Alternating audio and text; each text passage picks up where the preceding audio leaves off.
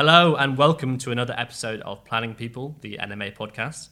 I'm your temporary host for the day, Jack Gilbert, chief reporter at NMA, as our regular compare, Ollie Smith, is away at an event. And I am delighted to be joined in the studio today by our guest, Romy Savova, founder and chief executive of pension startup PensionBee. Romy, thanks for, very much for coming in. Thank you for having me. It's our pleasure. And today we're going to be talking all things pension provider transfer times, as well as pensions generally, of course. But first, in Ollie's absence, as is tradition, I have to run Romy through our weekly quiz. Ah. so, which is going to be on a subject familiar to yourself, Romy, of course, which is pensions. So, question number one In which year was the state pension introduced in the UK? Oh, this isn't a fair question. Um, I really need to think about that one. Well, it would have been in the 1900s. Correct. Um, maybe 1965. Okay, quite a lot earlier than this. So the Quite a lot first- earlier. The first state pension was introduced in the 1908 Old Age 1908, Pensions Act, and it came into effect the 1st of January 1909, and it gave individuals over the age of 70 five shillings a week. Five shillings a week. I'm not sure that counts. yeah, I'm not sure how much money, how many pounds that would be today, but yeah, it sounds sounds like a lot of money, kind of. Also, 70 is quite an old age for for, for the, the pension. It is an old age, yes. Yeah, particularly in 1908. 1908. Wow. Question number two. This this might be a little bit more tricky. So in More trickier than when does the state pension start? In 2016, one Premier League football club was among those who responded to George Osborne's consultation on pensions tax relief reform. Which football club was that? This is a football question. It's this isn't a pensions question. It, it was, it was the, among the respondents to the, the pensions tax relief consultation. Oh, a football. Okay, look. So I don't watch too much football. Okay. Um, but Premier League, you say? Premier League, current Premier League. Current club. Premier League. I mean, I can think of a few. So was it Chelsea? It was Everton. Everton. Everton. And Everton called for no changes to pension tax relief and said, We do not believe that individuals could be either supported or encouraged to save towards their future pension needs if their contributions did not attract tax relief at the point the contributions are paid. It sounds like a very smart submission. Yeah, and we were quite impressed that Everton Absolutely. time to, to, to respond to the consultation to that. So that was an interesting one. Okay, this this one you may get is a bit more recent. So uh, earlier this year, a royal contingent went on strike over changes to their defined benefit pensions. Which royal which royal group am I talking about here? The Air Force? No. No. So think kind of uh, royalty, the the Tower of London, very traditional English. uh, Very group of traditional people. English group of people. connection to the crown jewels. The Royal Guard. So yeah, well the, the beefeaters The Beefeaters, right. they went on strike over their pensions. Um, Are these quiz results going to be published?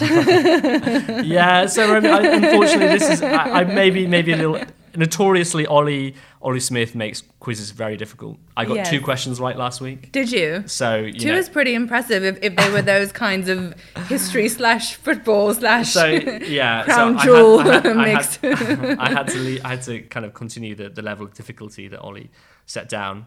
Um, but moving swiftly on from the quiz. well, I feel much richer in my general knowledge, so thank you for that. My pleasure. But moving on, um, today we're going to chat um, firstly about pension transfer times. And this is in light of some news that came out this week from Origo, who published the transfer times of 27 providers for the first time. So, Romy, you, this is something you've been kind of Oh, very close to for a while now. Do you want to talk to me a bit about how we got to this point where these transfer times were published for the first time? Yes, well, Origo as an institution has existed for around 10 years. Um, and in that period of time, it's been helping to reduce pension transfers um, from, I believe they were 55 or 60 days on average, all the way down to the statistics that were published yesterday. Um, and so, for that period of time, all of this data has actually existed within the Origo systems.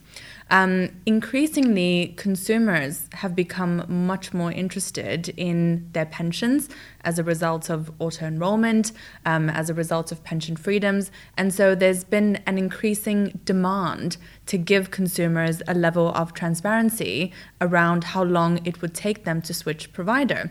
I mean, if you compare this to the current account switching process, for example. There is a definitive guarantee of seven days, and nothing like that has really existed in pensions until now. When we came into the market in 2016, um, we quickly found that there was a huge disparity in transfer times, and it tended to very much be driven by whether someone was using electronic transfers or not using electronic transfers. And so within the Origo community, it is fairly common for the average transfer to complete itself within 10 days. However, outside of the Origo community, it's not unheard of to have have transfers of 180 days. 180 days, with some firms averaging well over 50 days, averaging right? So, so this creates quite a lot of uncertainty from a consumer standpoint. And increasingly, the Financial Conduct Authority and various other regulators and legislators have become interested in switching processes around pensions. So, in 2012, I believe it was, there, there was a cross industry working group established called the Transfers and Re Registrations Industry Group yeah. To seek to try and harmonize transfer standards across pensions and across various other financial products. Um, and so there's been quite a few different work streams that have led to the publication of yesterday's data. Um, the TRIG group ultimately published its conclusions last year, um, and it did recognize that an end to end transfer timeline would be absolutely critical uh, for consumers. Um, and so the Origo work that had been going on was somewhat influenced by that working mm. group, but had developed a little independently. Um, and so the Origo group itself was working for about two years um, on this proposal to publish on a voluntary basis the data that already existed within the community. And it's really been designed to highlight that a lot of companies are doing a really good job when it comes to transfers. Um, and it's an open invitation for others who are not on the list to one, adopt electronic transfers, and two, make their times public. Yeah because on the list we've got 27 providers here, but these were providers who've just volunteered to, to show their data. Right. And and so yeah, we have a range of, of times coming through, I suppose as well. Um, the average um, transfer time from uh, NFU Mutual was the quickest at five days, um, but there were some slower ones on the list. The Hargreaves Lansdown was the slowest at 29 days. Um, I mean, looking at the the times, uh, Romy, were you surprised by what you saw? I think the times very much align to the data that we have internally. Yeah. Um, and once annually, we publish our transfer times too, mm-hmm. um, in something called the Robin Hood Index, and the data that we see in the Origo publication very much mirrors our transfer times too. So. I wasn't too surprised. Um, I do think it's worth noting that the people who have published are really the good of the good. Um, because, you know, if someone's not on the list, you do have to wonder why they're not on the list. So there's the group of pension companies who do electronic transfers but have not decided to publish. So the Origo community overall consists of about 100 members. Yeah. Um, and so this is the very first step in the publication process, and we're quite hopeful that the remaining members will voluntarily join this group too. Um, however, I do think the critical missing point is those companies who are not members of Origo and who have not adopted electronic transfers. So they're still using paper transfers. They're still using paper transfers. They're still requesting things like original birth certificates. Um, yes and and and those are really where consumers experience delays and where advisors will experience delays too um, i mean in some of our data we found that where you know where these administrators request such onerous documentation the consumer give up rate is around 60% mm. so i mean yeah looking at the transfer times obviously in itself it sounds like a fairly kind of vanilla administrative um, area to, to look at. But do you think there is a, is a wider story here in terms of do you think there's a, an underlying reason why some providers have not signed up to Origo and are still using kind of paper based transfers? I think the reasons that have been cited are increasingly becoming discredited. So I think one, one of the reasons that has been cited is that it's it's more costly.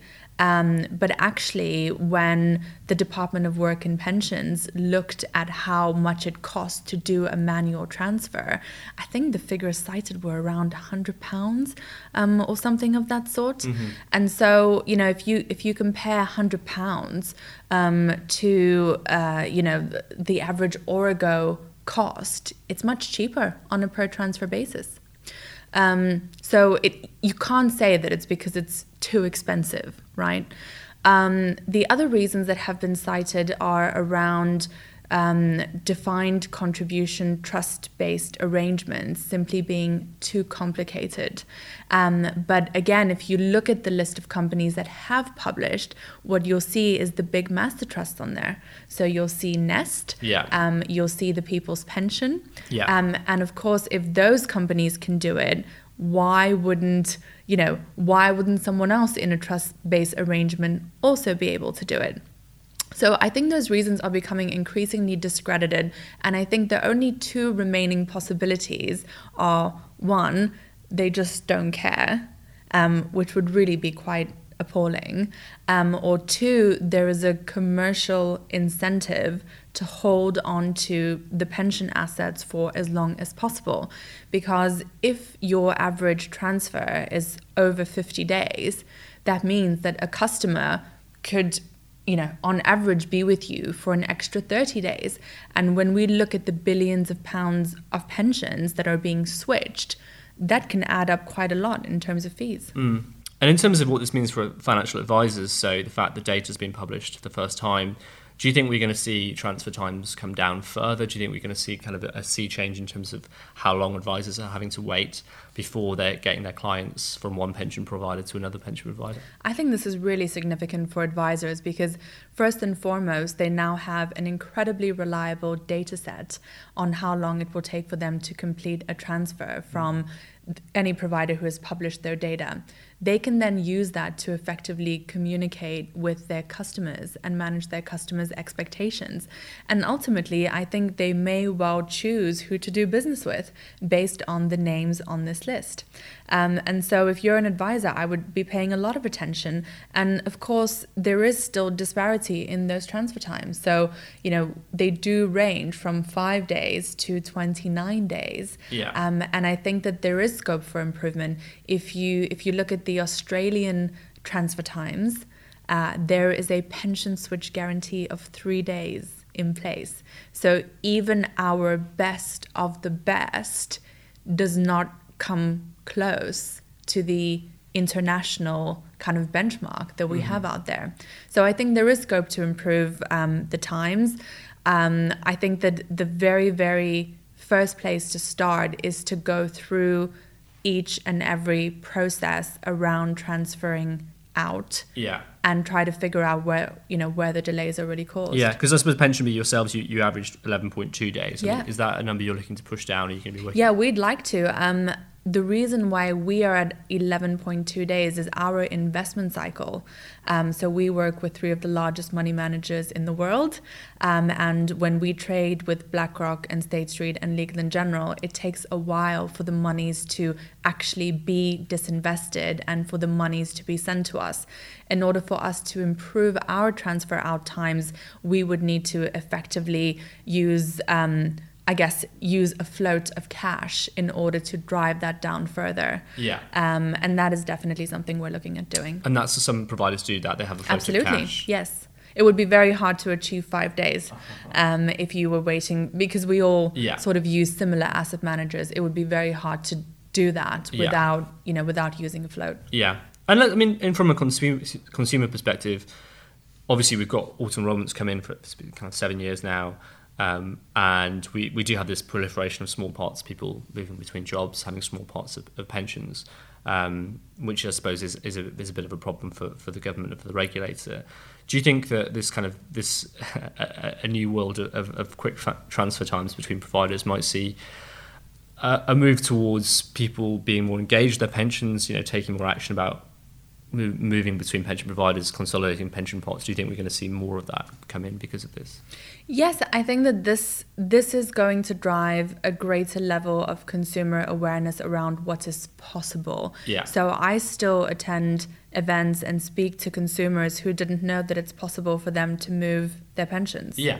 Um, and so having the data around how long it takes to move something in a comparable way to how long it takes to move a current account um, is of course going to drive interest in that sort of thing. I think as a country, we're very much still, you know, transitioning into the acceptance that pensions are our money and we can do with them what we like.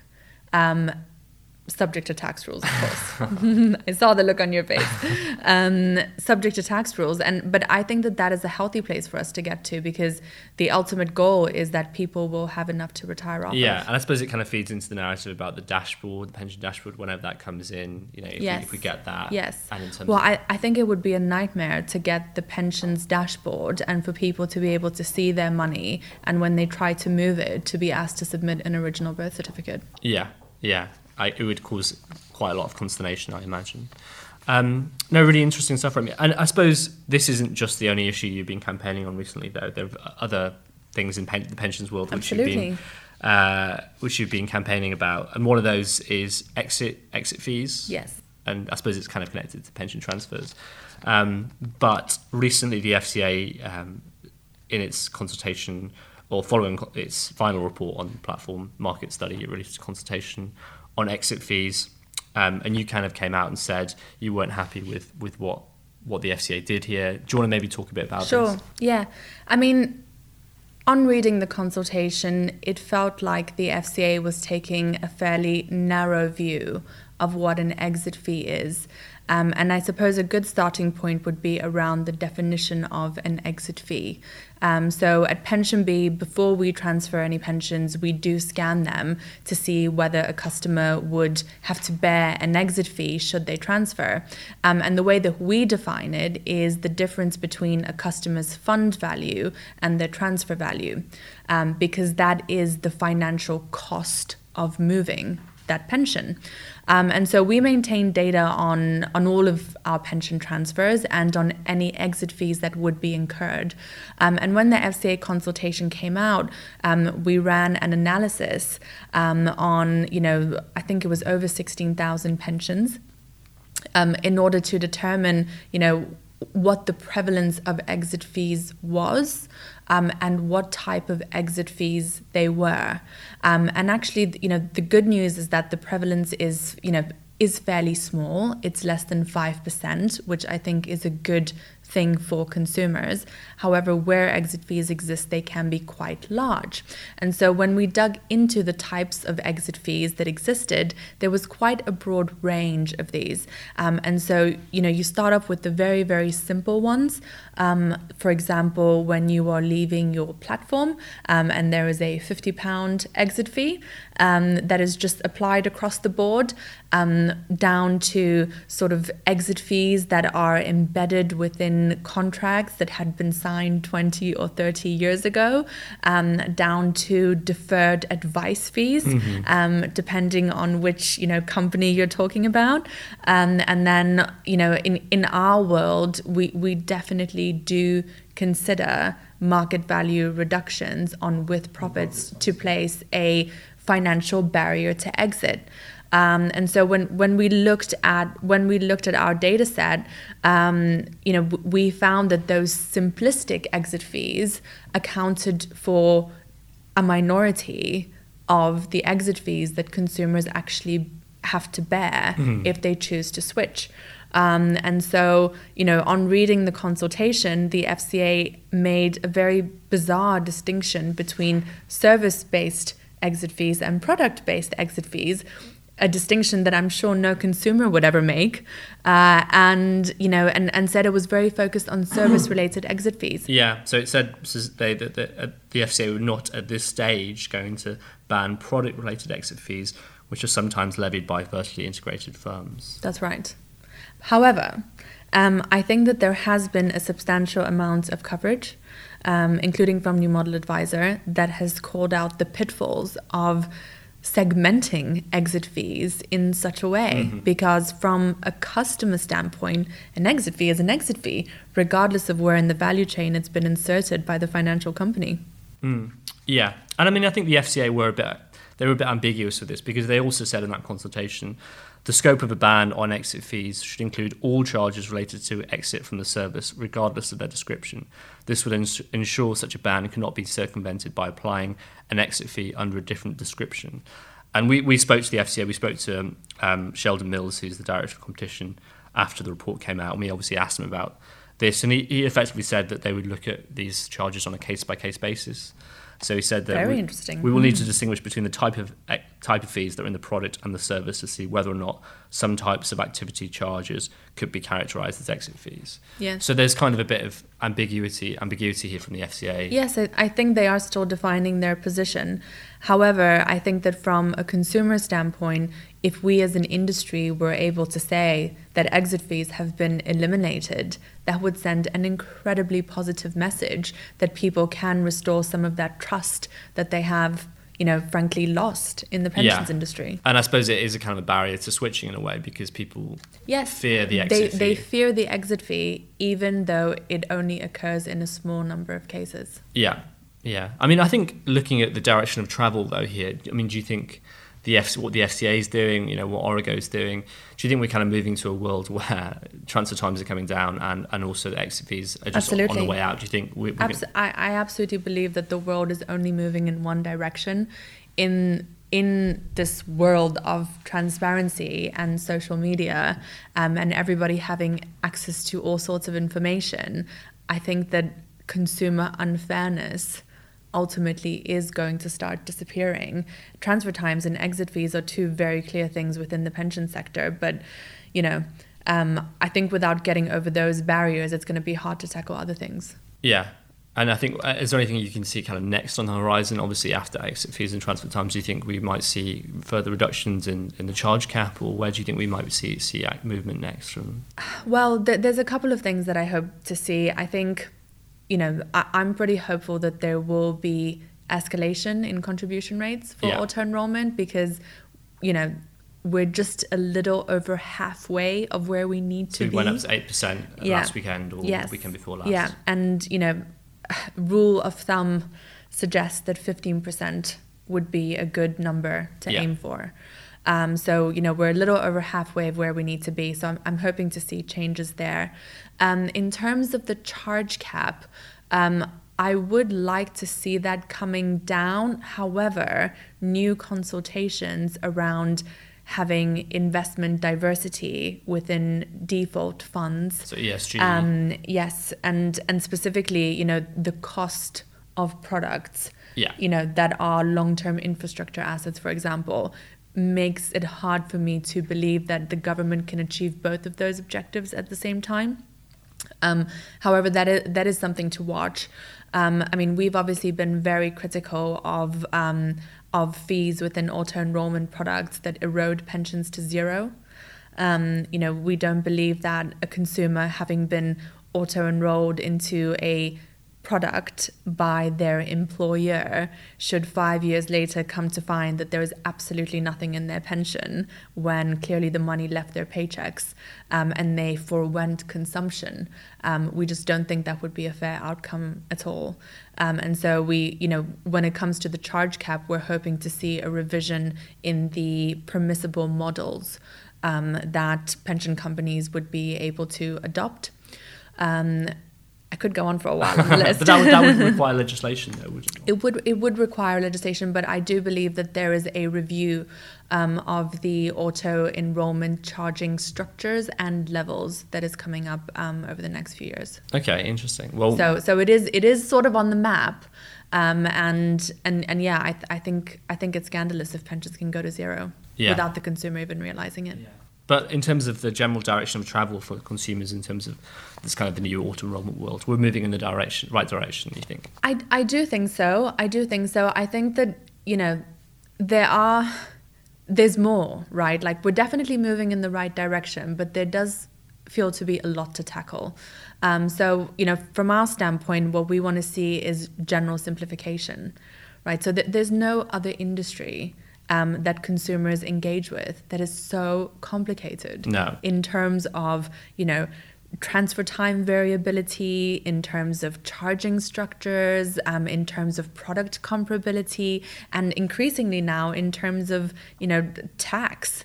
Um, it, it's as if the rules are designed to trip people up and that is what's causing broad based disengagement. If people had the confidence to engage with pensions and to shop for pensions, if you will, in the same way that they go about their other business, then I think that we as a country would benefit in the form of higher savings rates. Mm. And I, I, think on that fairly positive note, Romy, mm-hmm. I think I'm going to draw things to a close. But thank you so much for coming in to the studios. Thank you for having me. And thank you very much for listening. I'm sorry I failed your quiz. we'll have to get you back in for a, re, a, re, um, a retest at some point. Thank you very much for listening, everyone, and be sure to tune in next week when our regular host, Ollie Smith, will return. Um, thank you very much, everyone, and goodbye.